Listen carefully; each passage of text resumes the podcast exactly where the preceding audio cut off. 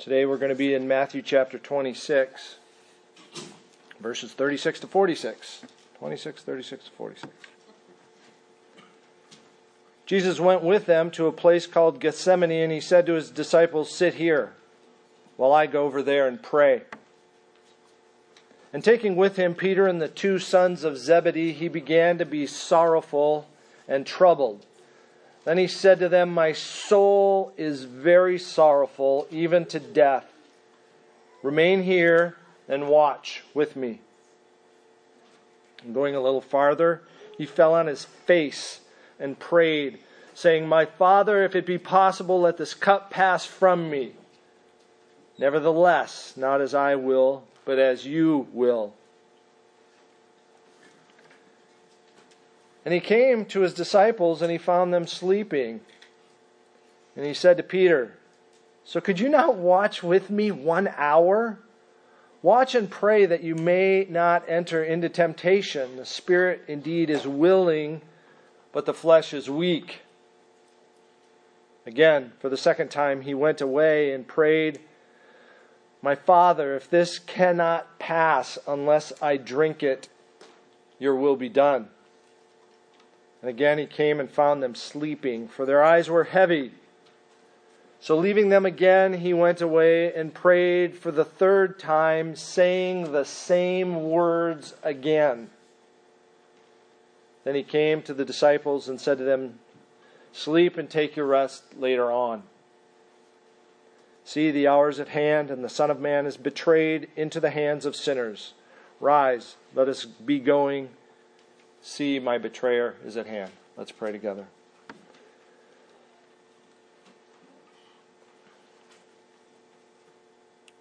Father, as we come before you, we come as your redeemed people to worship, to sit at the feet as Mary sat at the feet of Christ, to listen, to hear your word. God be glorified in the preaching and teaching of your word. And as we seek your glory, as we seek your face, we even beg that you would guard our hearts and minds. And by the power of the Holy Spirit, have your way in us, move us, craft us, sculpt us, help us to be the people you would have us to be, a holy people, pleasing in your sight, a gift for the, the son, the groom, that we would be a bride cleansed Father, be honored here this morning in Jesus' name. Amen. This is the fifth and final temptation of Christ that we're going to look at. Uh, throughout the year, we've gone through the previous four. And when I thought about where I would be preaching when I had the opportunity, I thought what a great example Jesus Christ would be to us. How he parried away temptation. What an example that would be for us to hear and to follow after. And it's not a bad thing to look to Christ as an example. He exhorted the disciples to look after him when he washed their feet. He said, I just gave you an example. Go and do likewise. Paul exhorts the same thing to the Philippians let this mind be in you, and he points to Christ, the humility of Christ as he took on the flesh of man to be the sacrifice for mankind. So it's not a bad thing to look at Christ as an example. But my heart's deep desire for us in this study is not merely pragmatic. Ooh, how can we better overcome temptation? But in studying these things, that we might know Christ better, that we might love him, that we might worship him and give him the glory that he is due as King of kings and Lord of lords, that we might come to a greater understanding and deeper intimacy with the one who loved us and gave himself for us. His every deed deserves praise. His every word should turn our head his very being should fill us with wonder and delight. And in him we find our satisfaction.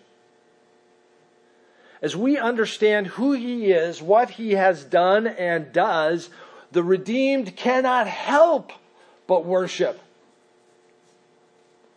It's when we hear and don't, we need to wonder where do we stand before him. Earlier this year, we looked at the Lord fending off temptations, the temptations of Satan, while he was fasting in the wilderness. Three times he was challenged, three times he counterpunched with his feet firmly anchored on the Word of God. He would not be derailed from the purposes of the Father. Last month, we looked at the Lord being rebuked by a friend, a well intentioned friend, who did not want the cross in Christ's future. Peter pledged himself to prevent such a terrible end. But our Lord recognized that even in this was the distraction of Satan. Not that Satan had possessed Peter, because such a thing was not possible. Such a thing is not possible for the redeemed. But the circumstance and the idea were certainly a conspiracy of the evil one. Jesus would not be derailed from the purposes of the Father. Today, as we go into the garden the night before his execution, we're going to see Jesus struggling in the frailty of his humanity to come to terms with what he was going to face. Now, some people might go, oh, wow, you know, Jesus struggling? He's God. Well, yes, and he was man. He was not Ubermensch. He was not Superman. He needed sleep. He needed food. And unlike the Marvel comic book universe, real men can die, and God the Son did die. So it should not surprise us that he would have to come to terms with what he was about to do. His own skin wanted to derail him from the purposes of the Father. And in, in a manner, we all face similar situations know, none of us is going to have to bear the weight of the sin of humanity on a cross. That's not a similarity. But we are going to face hard things and hard situations in the limitations of our skin, of our flesh. It may be wanting to run from a responsibility that we know might alienate somebody if I follow through with it. It may cause the loss of a job. I may not want to do that thing if it's going to cause me to lose a job. It may simply be wanting to avoid the pain and darkness and devastation of this world. I don't want to.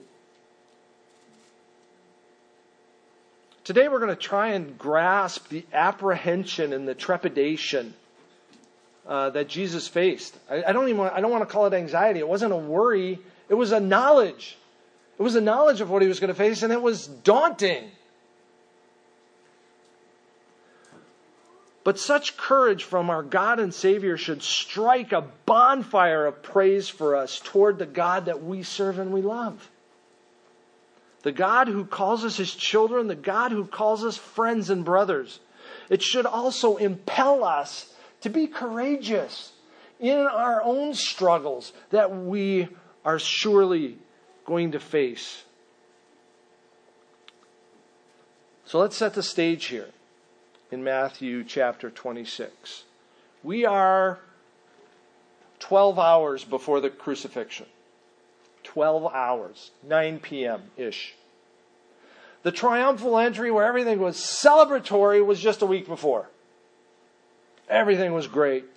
Earlier that evening, he had celebrated a transformational Passover where the Passover became something else, much to their confusion at the time. After dinner, I mean, think of this in the minds of the disciples. Okay. Didn't get much of that, but we celebrated Passover because we're good Jewish boys. And after dinner, they walked down east, down the hillside, down into the bottom of the Kidron Valley, across a pathway, and up the ridge line of the Mount of Olives, a north south ridge line just to the east of Jerusalem, where they had gone a lot before. And they went to the Garden of Gethsemane. Throughout his ministry, Christ would withdraw to the Mount of Olives with his disciples. So the disciples, what are they thinking? This is where we're going to stay for the night. Okay, it's already late. We're not going to go all the way to Bethany on the other side of the hill. We're just going to stay here and sleep on the ground like they had done so often before. From the Garden of Gethsemane, if you look to the west, right in front of you is the temple. I mean, you can see it. You can see it from there. So they are, are laying down, getting nestled in for the night in the shadow of the temple. Jesus didn't come to sleep. Jesus came to pray. The first application, or uh, rather, before we get to the application, I want us to consider the first point, and that is the magnitude of the burden that Jesus Christ was facing. The clues are all in here in the text. He told the disciples, I'm going over there to pray. And not only did he tell them he was going, he took three of them with him his three dearest friends. I want you near me now. He tells them plainly, My soul is very sorrowful, even to death.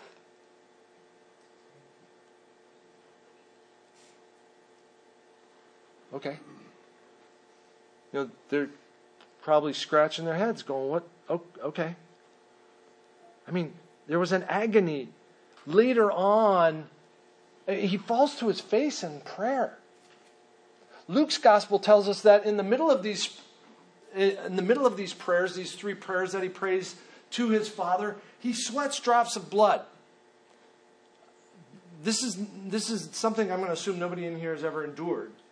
It is such an emotional consternation. It is such an emotional wringing like a wash rag.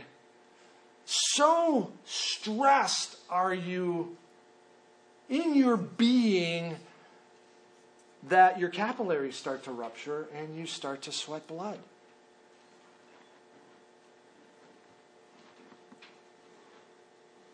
God the Son. What is driving this peculiar behavior? I mean, this you don't see this from Jesus anywhere in the Gospels. Never do you see him like this. He's a mess.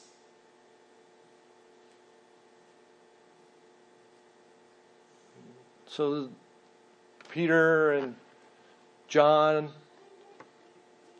James, okay. And off Jesus goes to pray. What's driving this? A lot of people will suggest he knew the crucifixion was coming and, you know, he was just really stressed about the crucifixion. I don't think that's it. And I think the clues are in the text. Now, certainly he knew the cross was there, and certainly nobody, I, I don't like going to the dentist. Okay? We're just talking, uh, ick. If you know you're going to the cross and you've seen people crucified throughout Israel because of the Romans, you go, man, this is, not good not good. But I don't think the physical act of crucifixion was what burdened him. He reveals his fear in his prayers. Let this cup pass from me. If this cannot pass unless I drink it. So, what is a cup? A cup is something from which we drink. Nothing crazy. But when I go to visit somebody, somebody is going to offer me a drink. And I will drink what they have provided. Kings would have cupbearers. What a cupbearer would do is he would taste it before the king did to make sure Vizzini didn't put any poison into it. Okay, make sure it was still safe. Nehemiah was a cupbearer to the king. In the Bible, we see cups, uh, various cups, in, in the Psalm, Psalm 23, for those who memorized that as a kid. it, it is, is, a cup of blessing. My cup overflows. It means there's an abundance. Uh, Psalm 116 speaks of the cup of salvation from which we would all love to drink. But most of the, cur- the occurrences in Scripture of the cup is the cup of God's wrath. Psalm 75, verse 8, reads For in the hand of the Lord there is a cup with foaming wine, well mixed, and he pours out from it, and all the wicked of the earth shall drain it down to the dregs. The wicked are going to drink of this cup. Isaiah chapter 57, or excuse me, 51. Verses 17 to 19. He says, Wake yourself. Wake yourself. Stand up, O Jerusalem. You who have drunk from the hand of the Lord the cup of his wrath who have drunk to the dregs, to the very bottom, to the, the grape rinds that remained after the wine was poured. Dr- drank it to the dregs, the bowl, the cup of staggering. There is none to guide her among all the sons she has borne. There is none to take her by the hand among all the sons she has brought up. Who will console you? Who will comfort you? Perhaps the most vivid description of the cup of God's wrath is in Revelation 14, which Elaine read. And I'm going to turn there. I'm going to loiter here for a little bit just to anchor on the severity of the cup of the wrath of God and what is the purpose behind it.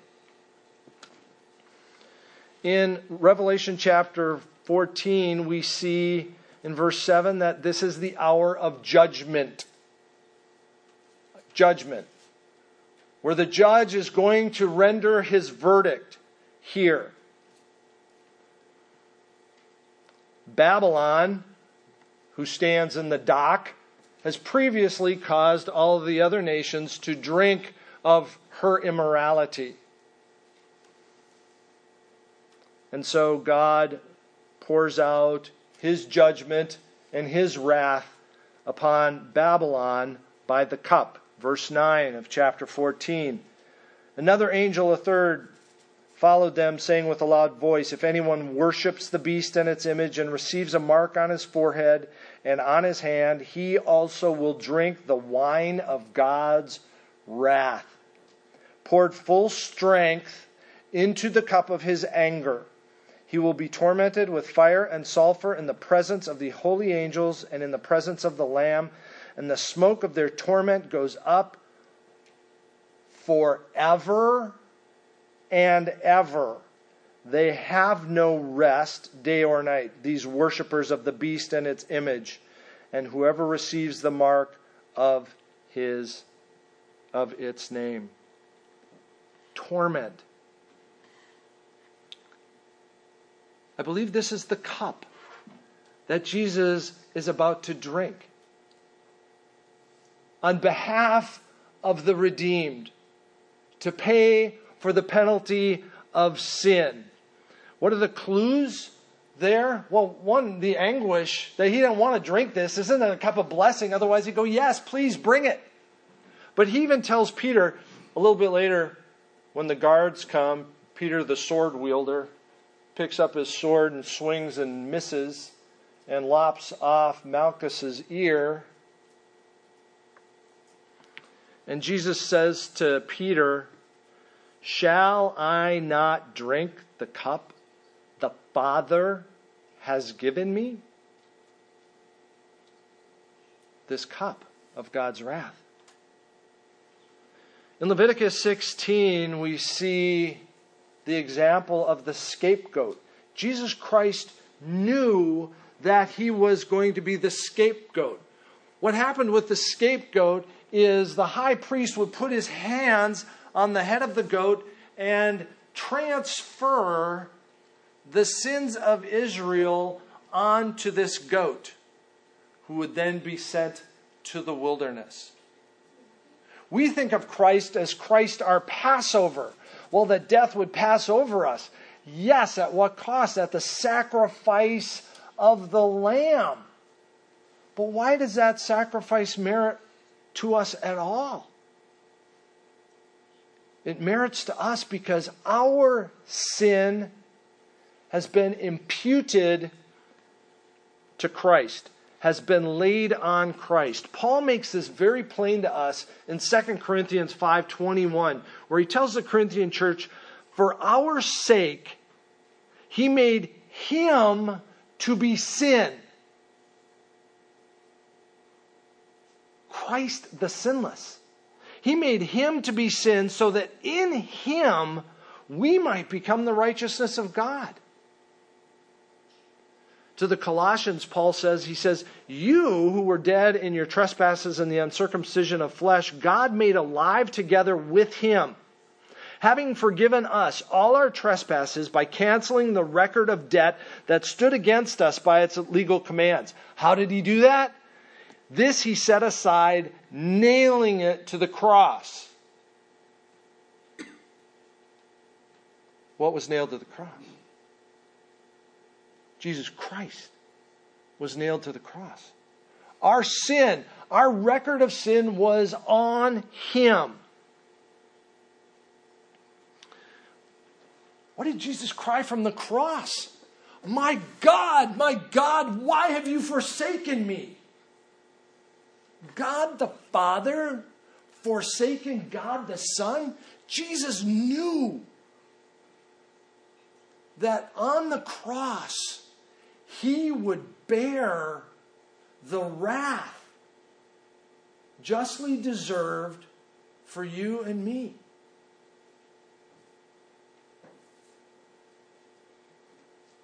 He knew his Father. He knew the holiness and righteousness of his Father to bear that wrath, to have perfect fellowship in the Trinity for eternity past, and now, why have you forsaken me?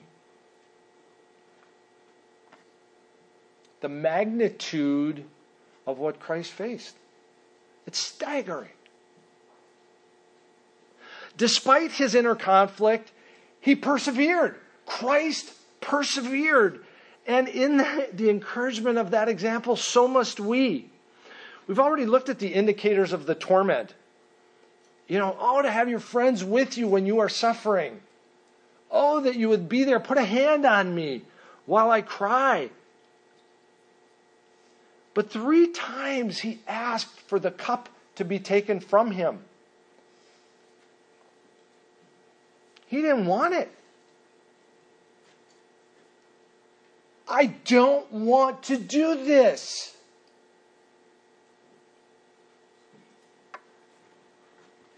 That's not sinful.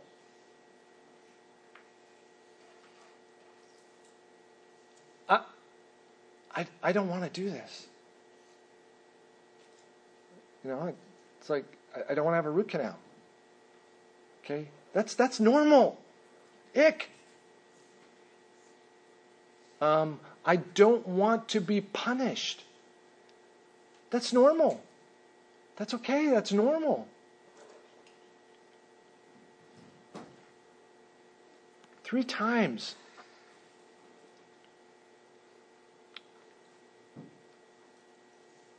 Sweat drops of blood.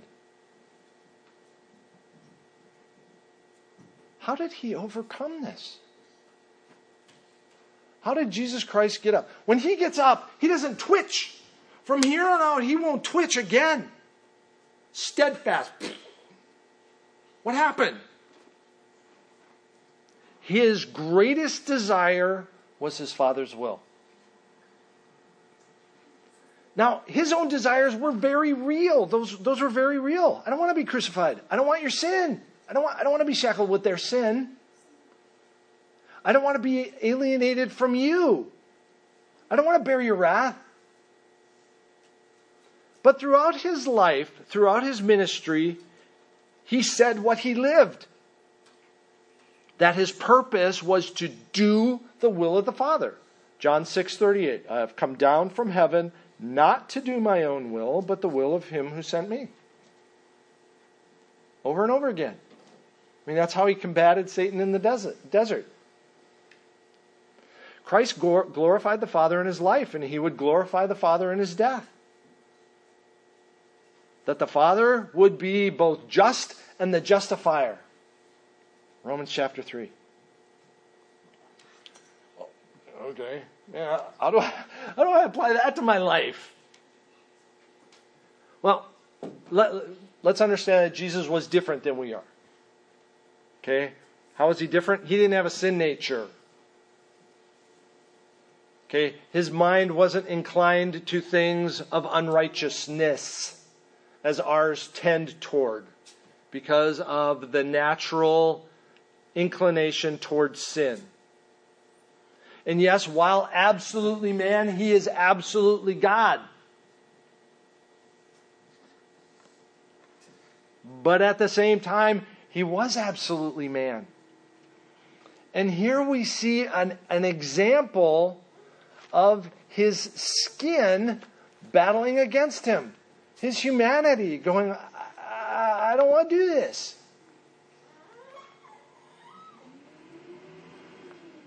So Jesus Christ is in the garden really facing a very real choice. Three times he goes, Take it from me. If there's any other way. Three times. But three times he responds with the same thing Not my will, but yours be done. Your will be done. We see that Jesus Christ trusted and submitted to the Father. How can, how could Christ trust the Father? He knew the Father. And don't, don't assume this away. Don't just go, well, he was Jesus. He knew his Father and loved his Father. Is the door open for you to love God and to know God? Absolutely. Can you know Him truly? Absolutely.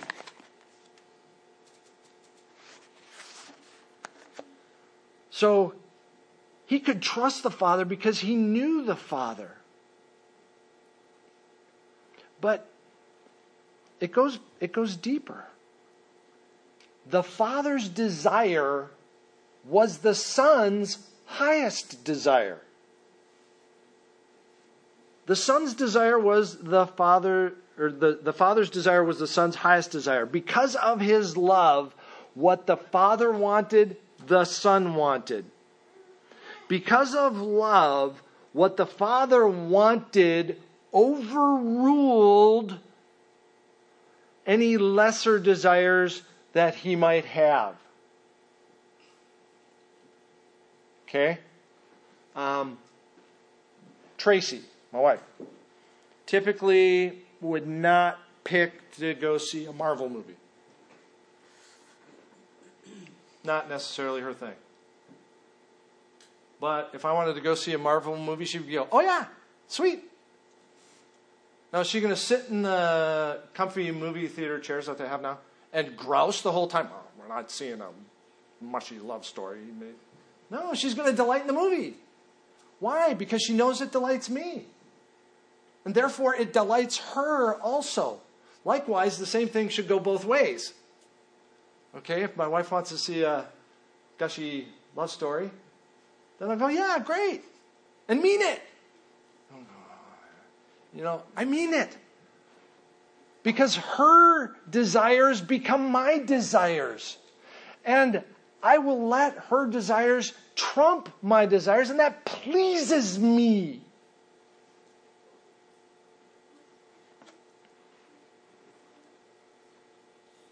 The Son longed to do the will of the Father. It was his satisfaction. He knew that therein was his satisfaction. They weren't separate. What about us? Lord? Really? How far are you willing to go? How far does Christ desire you to go? What about in your struggle against temptation? Um, you have not yet resisted to the point of sweating blood. Well, that's hardly fair, but it's biblical. That's what the writer of Hebrews says. You have not yet resisted to the point of sweating blood. But that's that's kind of the negative. You know, we all go, No, I haven't I haven't done that. I capitulate.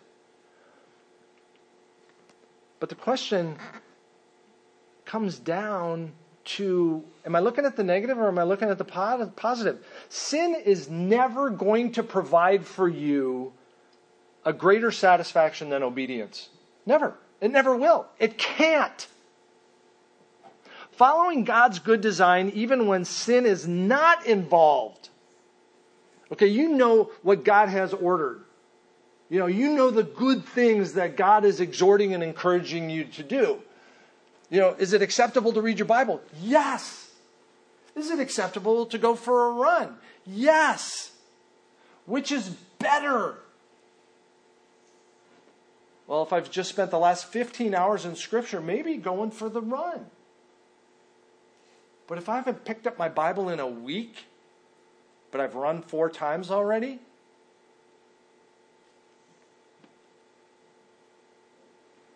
there's going to be a war in me between a good and better thing. Following God's good design, even when sin is not involved, will never give you a cheap copy. God's good design is always going to give you something exceedingly abundantly above all you could ask or imagine. Satan's going to tell you, dude, if you do this, you're going to get a Lamborghini. And he's going to give you a little matchbox. He will never give you the Lamborghini. That's how he's going to entice you. But God is simply going to call you to obedience, and how he is going to lavish his goodness upon those who love him is not, is, Paul tells the Corinthian church, eyes haven't seen, ears haven't heard, and your little nugget hasn't even begun to imagine what God has in store for those who love him. Do you believe it? For the joy set before him, he endured the cross. So when he says, Thy will be done, it wasn't, uh, no. He was able to get up from there and walk steadfastly. Did he struggle? Absolutely. So, why do we not have victory in our lives? I would contend we don't want it. Ouch. Because Romans 6 makes plain to us that the power of sin has been brought to nothing through the crucifixion of Christ. Which means that saints, we sin today because we choose to sin. That has, that's, that has a hellish implication there were the desires of God foremost in our hearts and minds, we would fight tooth and nail for His glory. We would forsake anything for that glory if that was foremost in our minds. And you might go, Well, you don't know how hard I struggle with sin. And I would look back at you and go, You don't know how far you can struggle. Because that's what God's Word says. I can say that to myself. I can say that to my, my mirror. Well, you don't know how. It's true. But it's not just this not, not struggling to the point of the sweating of blood. Do you understand what treasure awaits for you? John Piper used the example of pornography with men because men struggle with pornography. And they go, Oh, you don't know the temptation I'm dealing with. John Piper said, If there was a million dollars right here, you're struggling with temptation right now, right this minute, and I had a million dollars for you and said, Pick. You'd put it down. Well, let's go to your life. Let's put a gun to your head. You pick. I go, okay, I'm not going to do it. So you can make a choice. It's a very obvious choice. Do you understand the treasure that awaits us for obedience? For thy will be done. Not my will, but thine be done. Do you understand? Oh, the treasure that God has in store for us, the blessings. So we look to Jesus, we fix our eyes on Him. But Christ's, Christ's suffering in the garden is not just a model for us on how to overcome sin.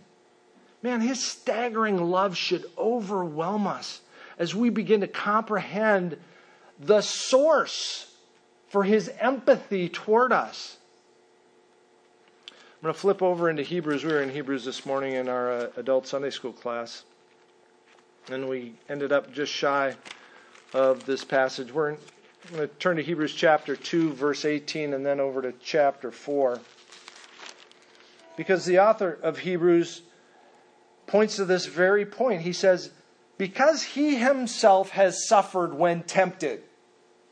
Okay, not on the cross. He himself has suffered when tempted. He is able to help those who are being tempted. Who's that? You and me.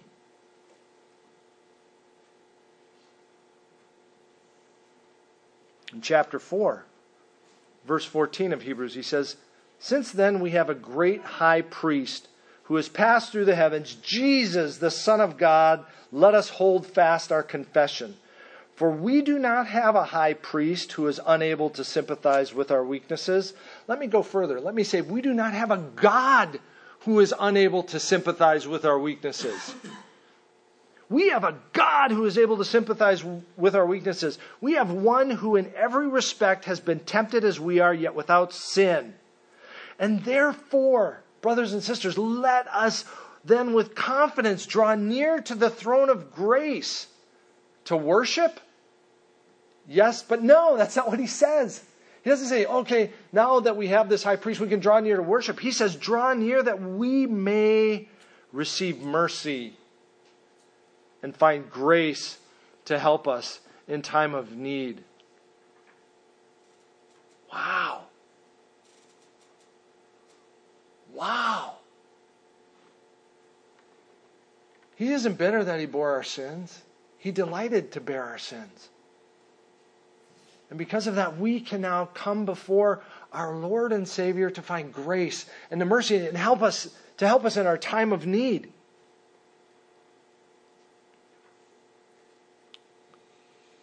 You know, what, what upheld Christ during this time? You know, think of the words he said during his ministry Thy will be done. He taught his disciples to pray that. Now he's praying the same thing. Thy will be done, not mine. Yours is better. For God so loved the world. Oh. Jesus told his disciples, No greater love has any man than this. Oh.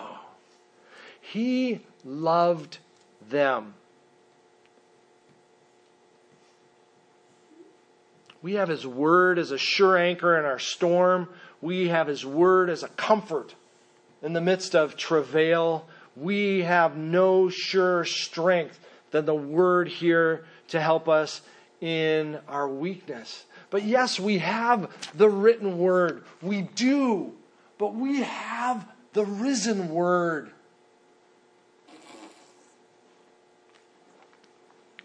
Saint, if you feel alone, come boldly before the throne of grace.